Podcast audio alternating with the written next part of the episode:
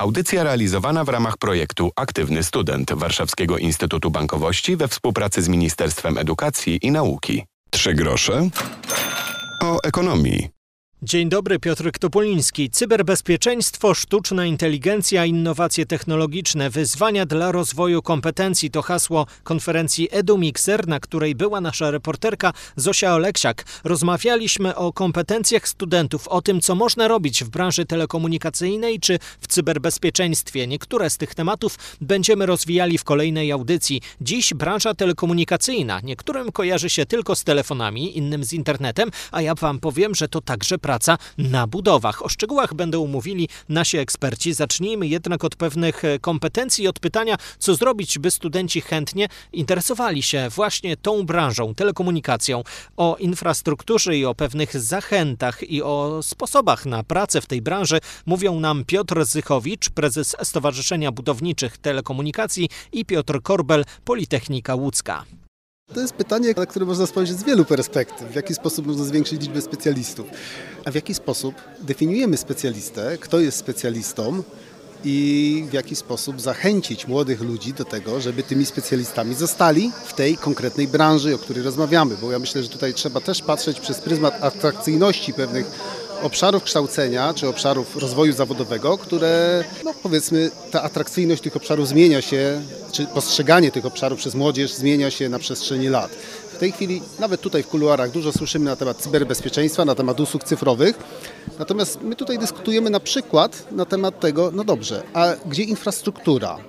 Czy w tej chwili tematy związane z budową infrastruktury są jeszcze dla studentów atrakcyjne? Wszyscy żyjemy w świecie, w świecie kolorowych ekranów, których nosimy ze sobą zawsze kilka, smartfonów, aplikacji, szybkiego internetu. Traktujemy, że to wszystko jest, ale ktoś to musiał zaprojektować, wybudować. W jaki sposób przyciągnąć młodych ludzi do takich tematów, które pewnie są dużo trudniejsze albo wymagają szerszej wiedzy niż tylko na przykład pisanie aplikacji. Ten pomysł jest taki związany właśnie między innymi z tematem naszego dzisiejszego panelu, czyli wdrożenia tej ramy kwalifikacji w telekomunikacji. My na zlecenie Instytutu Badań Edukacyjnych i Stowarzyszenia Budowniczych Telekomunikacji właśnie wdrażaliśmy tą ramę w pewnym zakresie oczywiście na Politechnice Łódzkiej, na kierunku elektronika i telekomunikacja. To jest jakiś nasz pomysł kontynuowania, żeby chociażby na zasadzie takich zajęć dodatkowych wskazać możliwość dla tych zainteresowanych, bo o tym tutaj pan Piotr mówił, dla tych zainteresowanych wskazać możliwość nabycia takiej wiedzy, która w bardzo krótkim czasie pozwoliłaby uzyskać uprawnienia budowlane w telekomunikacji, czyli te uprawnienia regulowane. One otwierają również inne możliwości, jak na przykład kierowanie robotami budowlanymi, projektowania takiej infrastruktury, czy nadzorowania budowy takiej infrastruktury.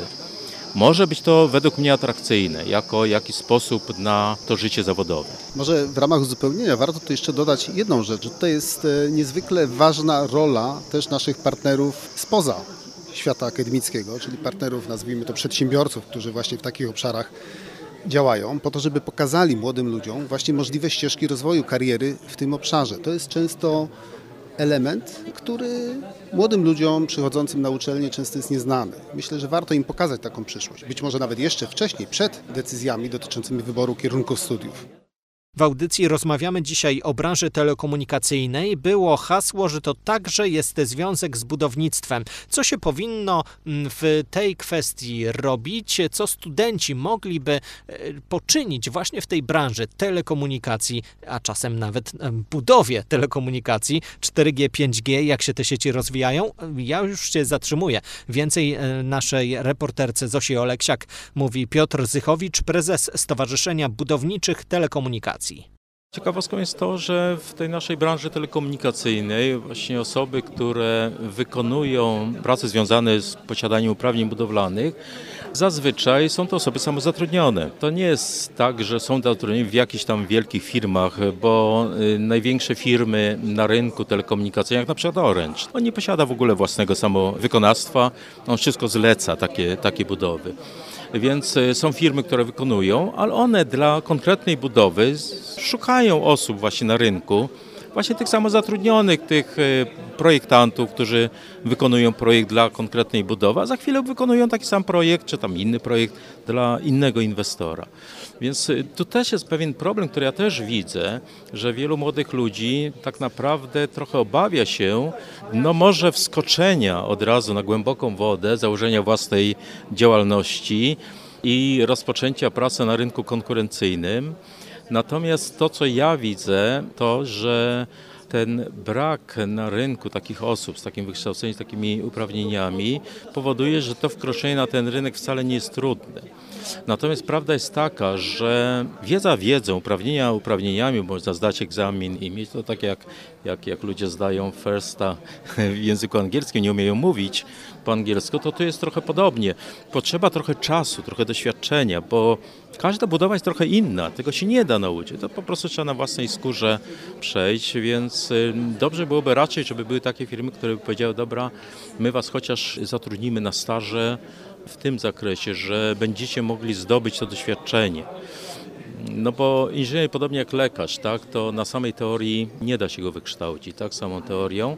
Musi mieć praktykę, praktykę taką na żywo, czyli przy realizacji takich projektów, które faktycznie są wykonywane. I tu jeszcze potrzebny jest no, mentor, bo tu nie ma wątpliwości. Ja mam te doświadczenia, że przychodzą młodzi ludzie do firmy i niestety nie ma mentora.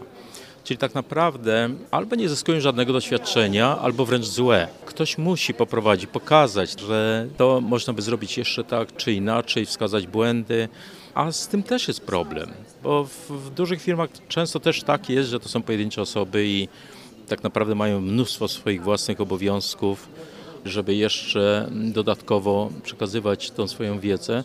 Stąd jest też ten pomysł, żeby to przenieść trochę na poziom już uczelni, bo taka możliwość jest. Szczególnie, że przepisy prawa mówią o tym, że po trzech latach studiów, po ukończeniu trzeciego roku studiów, student może ubiegać się o takie uprawnienia, ale musi mieć doświadczenie w sensie nabytej praktyki zawodowej, no i oczywiście odpowiednią wiedzę. O wiedzy rozmawiamy z panem Piotrem, o praktyce my mówimy, że możemy spróbować pozyskać takich przedsiębiorców, którzy na zasadzie właśnie takiego stażu przekazaliby to doświadczenie, czyli to praktyczne takie doświadczenie.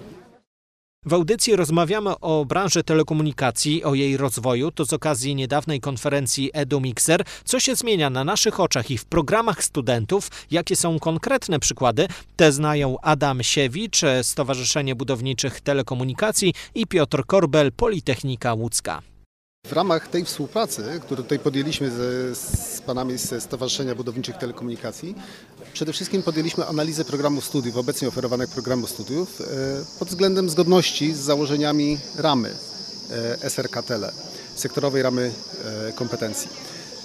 W wyniku tej analizy zidentyfikowaliśmy obszary, które nie są w tym momencie wystarczająco dobrze reprezentowane, czy wystarczająco szeroko reprezentowane w obecnych programach studiów, po to, żeby zaproponować modyfikację tych programów, ewentualnie uzupełnienie w postaci przedmiotów, na przykład wybieralnych, które mogły być przez zainteresowanych studentów wybrane po to, żeby uzupełnić swoją wiedzę, swoje umiejętności w tych obszarach wymaganych po to, żeby później z sukcesem aplikować o uprawnienia z zakresu budowy sieci telekomunikacyjnych. Chciałbym podkreślić, czy też wskazać na rolę Stowarzyszenia Budowniczych Telekomunikacji, dlatego że przez ostatnie lata, szczególnie ten okres kowida, przejście do wirtualizacji, takiego jak gdyby szkolenia online, spowodowało, że no, troszkę ta ciągłość między tą praktyką, wiedzą, a tym studentem, czy tam później inżynierem, została trochę zakłócona. I tutaj, tak jak no, my stoimy na straży tego legalizmu, tych norm, standardów, zawsze dbamy o to i staramy się być takim wspomagającym jako stowarzyszenie, pewnym ciałem, które reprezentuje ten stan wiedzy dla tych, którzy no, nawet nie wiedzą, że coś takiego jest. Pewien stan wiedzy, stan standardów i odniesienie do koniecznego z punktu widzenia w związku z tym prawa, dlatego że tak jak koledzy wspomnieli, no, specjalistą można być, nie wiadomo jakim, natomiast to, że trzeba wykonywać te funkcje budowlane w oparciu na przykład o uprawnienia, a nie dlatego, że no, raptem się ktoś czuje dobrze na budowie, to skutkuje tym, czy dana budowla będzie budowla, mówię, prawda? W sensie konstrukcyjnym dobra czy zła. No bo możemy coś wybudować, czy jakieś dotyczące w zakresie infrastruktury, czy budynki konstrukcyjne, które w pionie i w poziomie mają różne tam instalacje, ale okaże się, że po jakimś czasie to jest. Także tutaj stoimy na straży i próbujemy zachować ten pomoc i zachować tą jakość z punktu widzenia również tych uregulowań prawnych. Dlatego, jak słyszycie, ważne jest pokazywanie młodym ludziom możliwych ścieżek kariery. Potrzebni są mentorzy, którzy będą tę wiedzę w praktyczny, prawidłowy sposób przekazywali. Tak mówili eksperci, z którą rozmawiała Zosia Oleksiak. Więcej na ten temat już niebawem w kolejnych audycjach. Ja zachęcę do słuchania poprzednich naszych spotkań. Było choćby o cyberbezpieczeństwie. Zachęcam do odnajdywania naszego podcastu Trzy grosze o ekonomii. W swoich ulubionych aplikacjach z podcastami znajdziecie właśnie ten podcast. Zachęcam, no i słyszymy się następnym razem. Piotr Ktopuliński. Trzymajcie się. Audycja realizowana w ramach projektu Aktywny Student Warszawskiego Instytutu Bankowości we współpracy z Ministerstwem Edukacji i Nauki.